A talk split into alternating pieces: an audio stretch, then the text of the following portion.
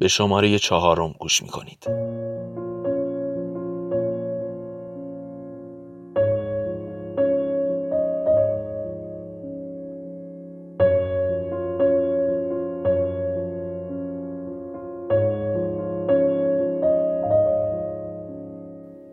عقب تاکسی نشسته بودم و پیغام هایم را بالا و پایین می کردم.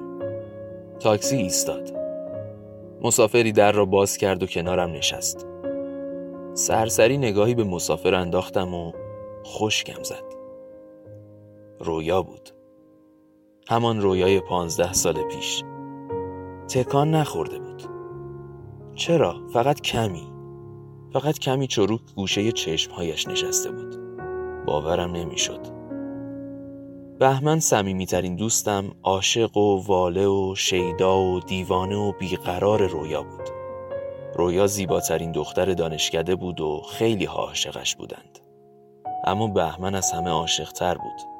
یا خودش فکر می‌کرد از همه عاشقتر است. رویا هم بهمن را دوست داشت. اما رضا را بیشتر دوست داشت و زن رضا شد. بهمن باورش نمی‌شد. من هم باورم نمی‌شد. قبل از اینکه با رضا ازدواج کند از طرف بهمن رفتم و با او صحبت کردم.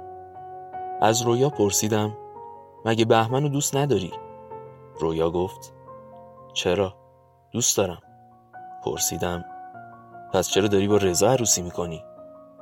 گفت چون رضا رو بیشتر دوست دارم حالا بعد از پانزده سال دوباره رویا را می‌دیدم و آن همه خاطره دوباره برایم زنده شد رویا هم من را شناخته بود رویا هم گیج بود احوال پرسی کردیم بعد رویا پرسید بهمن حالش چطوره؟ گفتم بهمن شیش سال پیش فوت کرد رویا ناباورانه نگاهم کرد پرسید چرا؟ گفتم تصادف من هم حال رضا را پرسیدم رزام سه سال پیش رفت کجا؟ فوت کرد چرا؟ مریضی. مگه میشه؟ باورم نمی‌شد. حالا دیگر نه بهمن بود و نه رضا.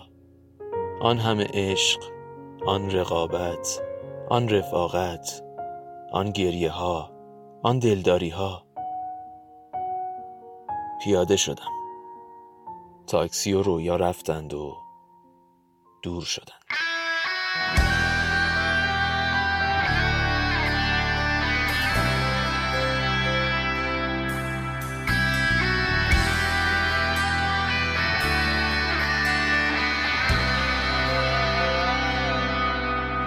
دلم از دنیا گرفته.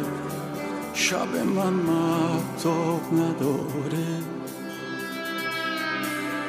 روز من بی تو عزیزم حتی خوشیدم نداره.